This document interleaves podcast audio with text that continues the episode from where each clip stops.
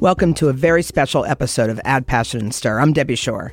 On October 30, 2019, Share Strength gathered thought leaders, activists, philanthropists, teachers, and chefs to collaborate and share best practices in the fight to end child hunger in the first ever No Kid Hungry Summit. It was an incredible day with 75 of our top Share Strength leaders who have a shared passion for helping children and who are united in one purpose to end childhood hunger in the United States. Today, we will share with you some of the highlights from the conference. I know I walked away from the summit that day so inspired and re energized. I think you will be too as you listen to these passionate voices. In many ways, teachers are the first responders to childhood hunger. Philanthropist Renee Grisham, who with her husband, novelist John Grisham, has been an important advocate for children and a tremendous supporter of our work. She told the story of how her daughter opened her eyes to see the tragedy of child hunger in America. My daughter, Shay, she, at the time, she started teaching at a leadership magnet school in Raleigh, North Carolina.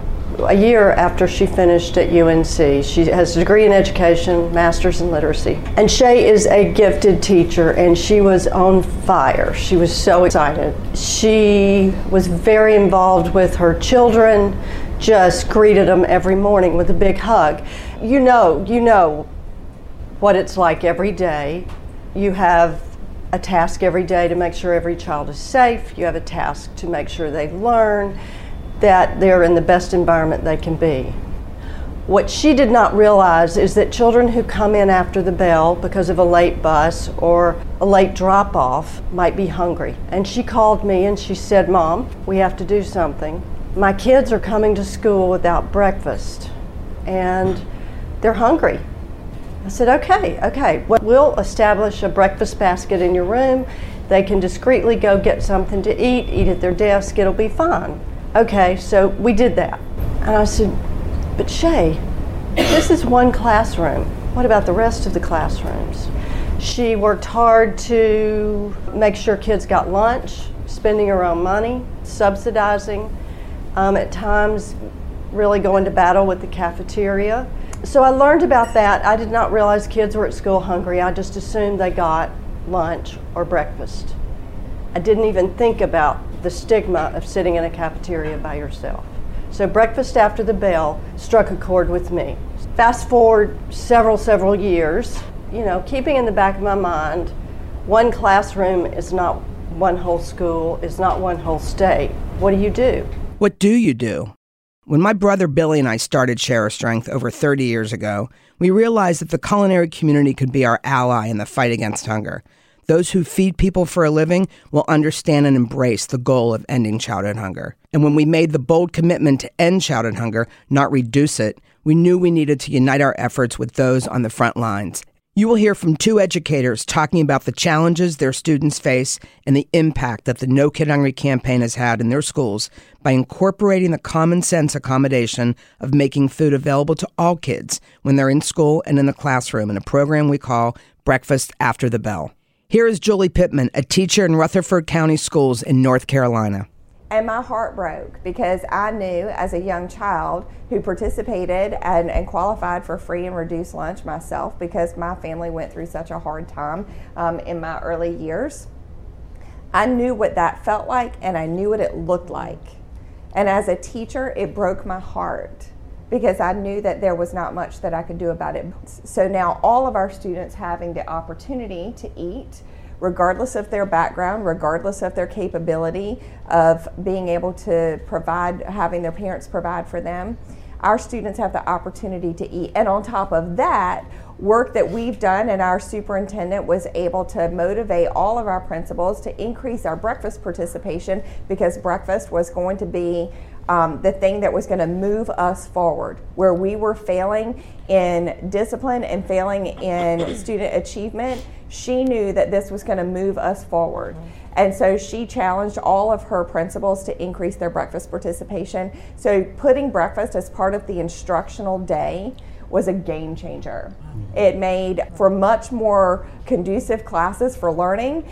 It allowed our teachers the opportunity to be innovative in the way they implemented breakfast in their classrooms. It allowed our students who were in high school to eat at second chance after the first period. And when before we started our breakfast program, we had high discipline problems and low student achievement. And I'm very proud to say that Rutherford County Schools now is outpacing and outperforming on every single benchmark that North Carolina has a metrics for in our state. Good stuff. And Camilla Barber from the Oakland Unified School District in California all these programs are so important just to make sure that our students have access to healthy food options so that they can thrive and be able to hold their attention during class, stay on task, be able to think critically. But I just think that this our breakfast in the classroom has been so impactful in our school. Again, I it's an elementary school, so there's about 406 students there on a daily basis, and it's TK through fifth. And um, breakfast in the classroom has changed how we operate on a day to day basis. Without this program, we would continue to have high chronic absenteeism. We would continue to have behavioral issues, peer conflict, conflict with teachers, teacher child conflict. All of these things would continue. But since implementation of this programming, we've seen a decrease in all of these areas. I think one thing that I just want to really highlight is that just like the impact of the work of breakfast in the classroom. Students enter the classroom and they know what to do. They have a sense of belonging. They feel part of a community, which I think is so important that a program can not only address the food aspect of it, but they can address how they feel at school as well. I know that before this, students didn't want to come to school because there was a stigma attached to them being without right? So instead of having to face the music and ask for help, they just wouldn't come to school. And so now students come, we had a really, really high chronic absenteeism rate. I mean, it was in like the high 30s. And we've seen it go be at 16%. I think just the community in general and some of the um, the things that I mentioned before around the challenges that our community experiences contribute to some of the chronic absenteeism, transportation, and everything. But we've seen chronic absenteeism go down to 16% from high 30s. I think we that's yeah. When we talk about progress, yeah. that's huge yeah. progress. Yeah, abso- absolutely. And I just wanted one last thing, please, because this is this is really this is like staggering. So um, we have the cafeteria model, like Clint had mentioned, and. Um, when we when we had that, we had about 60 to 65 kids maybe on a good day 70 eating in the cafeteria. So you're like rushed to eat right? And then there's not enough food if you come late or whatever it may be. And then after implementation of this um, and the reason i know this because i check the statistics every day um, uh, is that we have out of our student body of 406 we have about 320 to 350 students eating on a wow. daily basis. Mm-hmm. wow. So so we've heard firsthand testimony from the boots on the ground first responders to childhood hunger, the teachers who spend eight hours a day working with the most vulnerable population in our nation, our children. We also heard from the First Lady of Virginia, Dorothy McAuliffe. She revealed that as Terry McAuliffe was beginning his governorship, they were surprised to learn of the scope of the problem of childhood hunger in their state and how it affected their priorities during his term. Something that Terry and I really didn't know as Virginians for over 28 years, thanks to the attention brought by Share Our Strength, that we had over 300,000 Virginians, uh, Virginia children alone, struggling with hunger.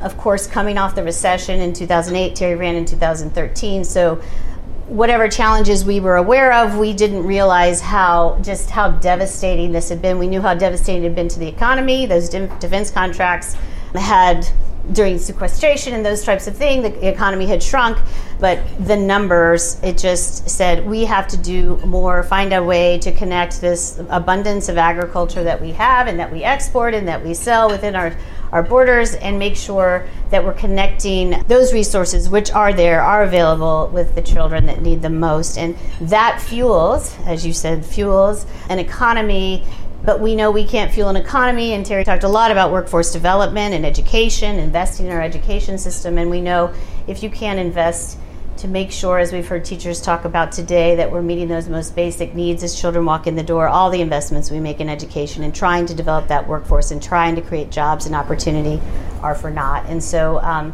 I think it was most powerful as the parents of five children to be aware and to be committed and passionate about this, um, but then to think of it in terms of an actual platform and deliverables and, and, and knowing we could solve this problem and that we had other challenges to solve, but that this was probably the most basic and important that we could that we could turn to. We've always believed that in order to be successful ending childhood hunger, we need to have a bipartisan approach to the issue. Now we're going to hear from Billy Piper, former chief of staff to Mitch McConnell, the Republican majority leader, and currently the lobbyist for fierce government relations. Billy talks about the need for persistence when advocating for children. I don't think you can just take the first no answer no matter what. I mean, there most offices are conditioned and sort of and, and this this again crosses partisan lines, are a bit jaded, and because of how often they're being approached with requests, you have to go in with creative solutions. That's part of what we've tried to do on the summer meals program, and the idea of increasing money on the EBT card for uh, greater summer access for summer meals for kids. What Share Our Strength does well, in my opinion, is they take that, they started off in a pilot program, they evaluate it they don't just say, okay, now we've got that, give us more. We're going to demonstrate to you how it's actually worked, how we've actually made a small dent in the program. Here are some things we tried in other states that didn't work. That's important to know as well. And so you have to come up with some creative solutions, demonstrate them, and be able to prove the efficacy. And also be honest when it doesn't work.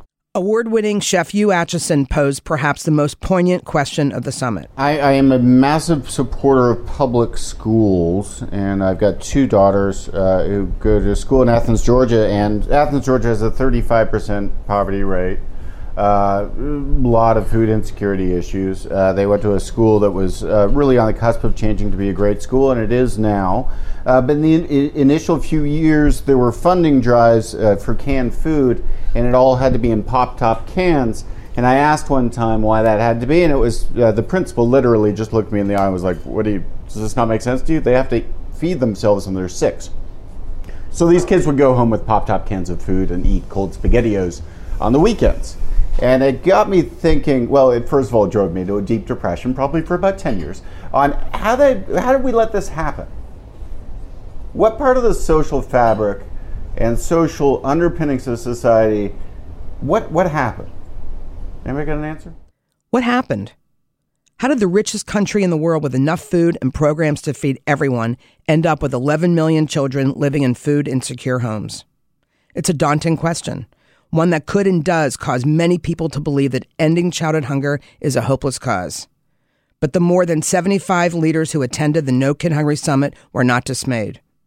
They spoke of the great strides we've made over the past few years, of the many great advancements we can expect in the future, and of the need for constancy of purpose.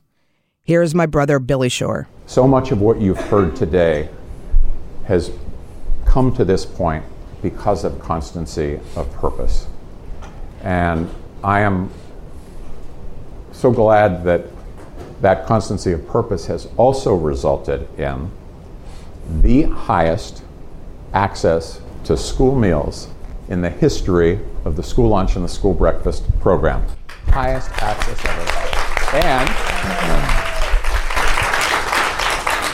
and what should go with that has gone with that, which is childhood hunger down 30% in the last eight years, now to its lowest level uh, in the last 25 years. So we are getting there. We still have a ways to go. And the only thing that can stand in our way, this is just my personal opinion, the only thing that gets in our way or can be an obstacle to that is not money, like we tend to think, not even political will. It's what I think of as failure of imagination. Our failure to really think boldly about all that we can achieve together. George Jones is the CEO of Bread for the City in Washington, D.C., and a stalwart champion of the disadvantaged. He challenged us to not only remain constant in our purpose, but also to raise our sights higher and reach for even bolder goals. It's just a symptom that children are hungry in this country. And the truth of the matter is that the real issue is poverty.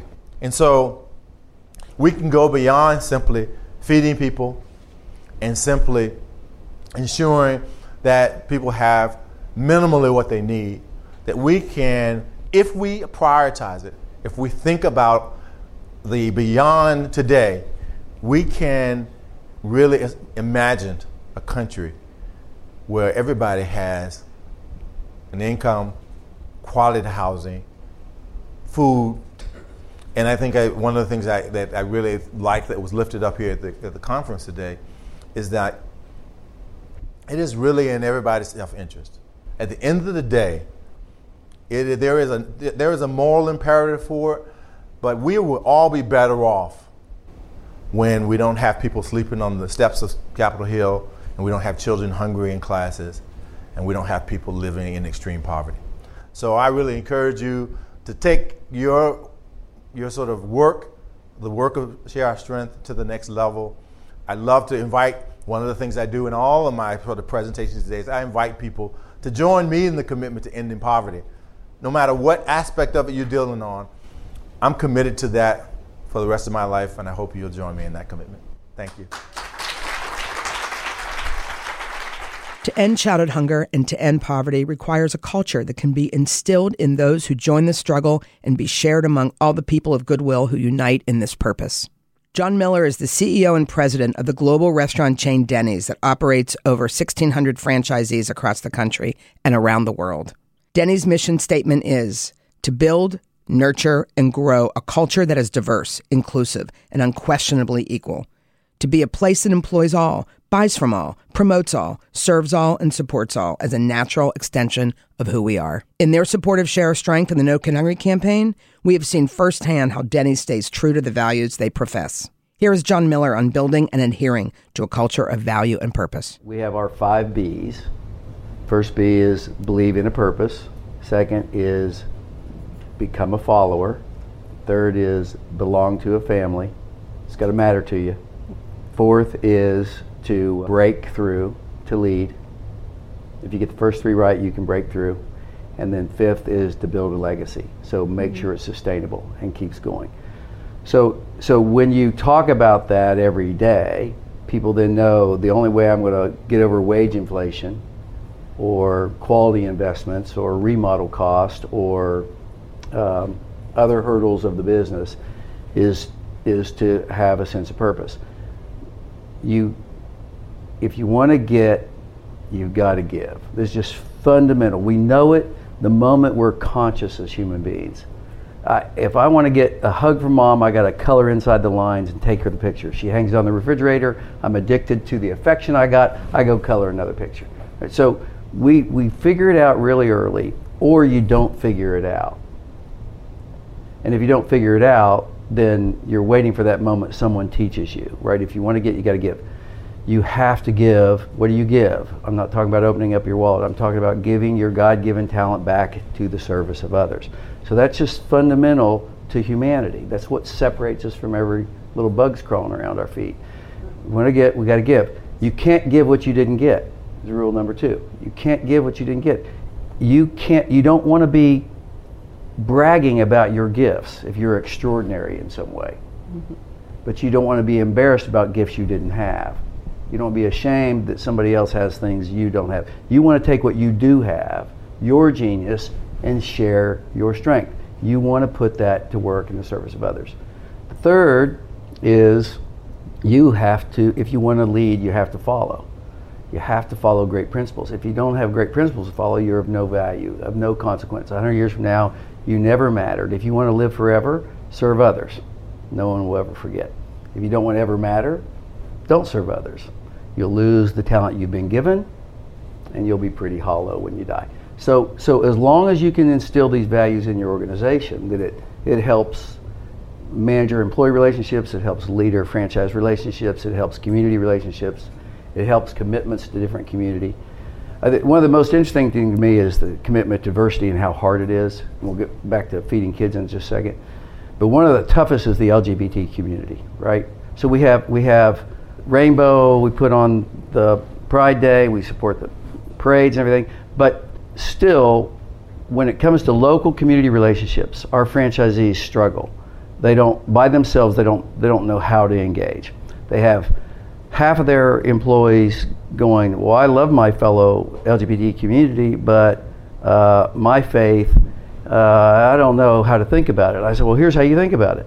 We welcome, serve, employ, love everybody. You want that person to love you, you got to love them back. love is universal language. It's what unites people, period. The goal and purpose of Share Our Strength and the No Kid Hungry campaign is ambitious, but our network of thought leaders, activists, philanthropists, teachers, chefs, and all the wonderful people who work at Share Our Strength believe passionately that we can end childhood hunger because we're seeing the results in communities every day all across the country. And we won't stop until all children have access to the food they need to grow and to thrive. Danny Meyer, the CEO of Union Square Hospitality Group and the founder of Shake Shack, is a longtime supporter and serves on the board of Share Strength. He speaks of how we can frame our ambition with our ability.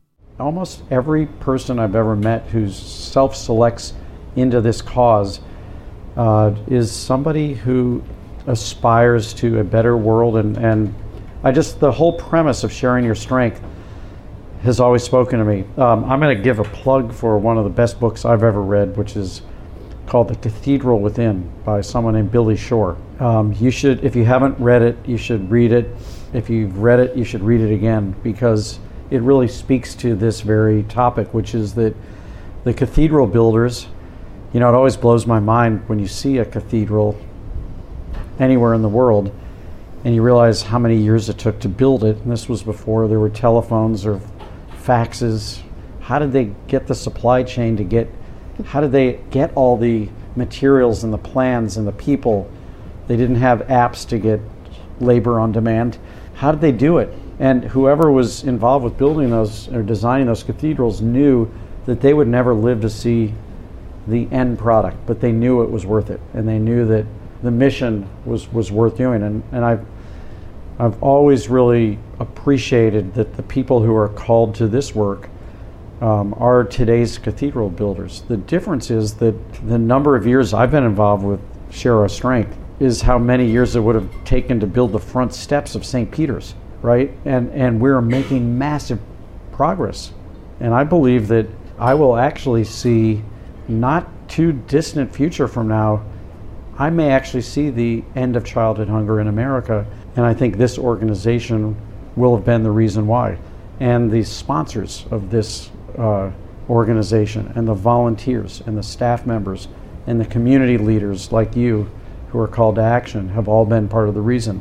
Just in this past year, the, the evolution of corporate sponsors, along with family foundations, along with restaurants and, and other volunteers, blows my mind. And that evolves year after year. Just this year alone, companies like Grubhub and Discover Networks and Citi have, through their own innovative programs that help them build business while they're doing good, have contributed a huge amount of really necessary funding to this mission. Here again is Renee Grisham. I love the sustainability of this program. Once it's in place, children are fed.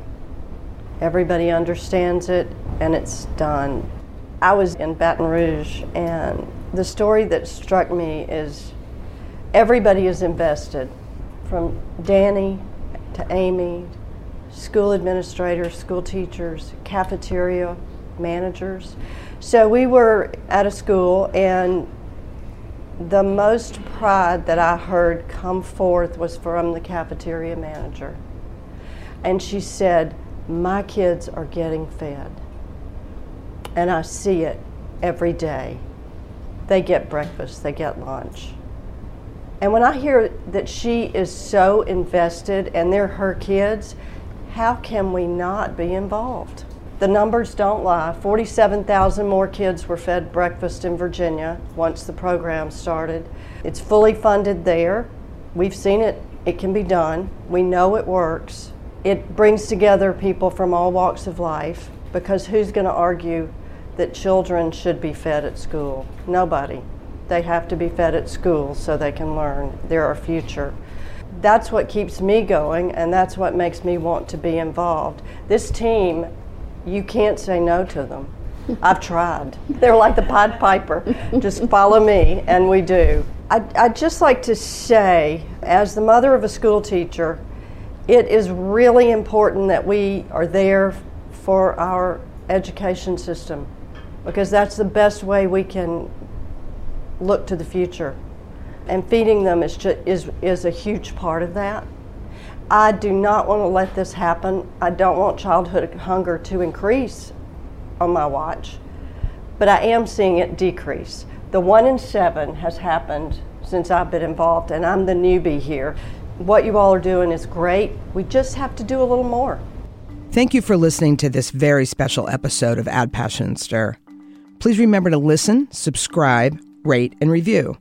You can find Add Passion and Stir on your favorite podcast app, or just go to addpassionandstir.com. Thank you. Add Passion and Stir is distributed by District Productive. Our executive producer is Peter Ogburn. Add Passion and Stir is the creation of Billy Shore, Debbie Shore, and Paul Woody Woodhull.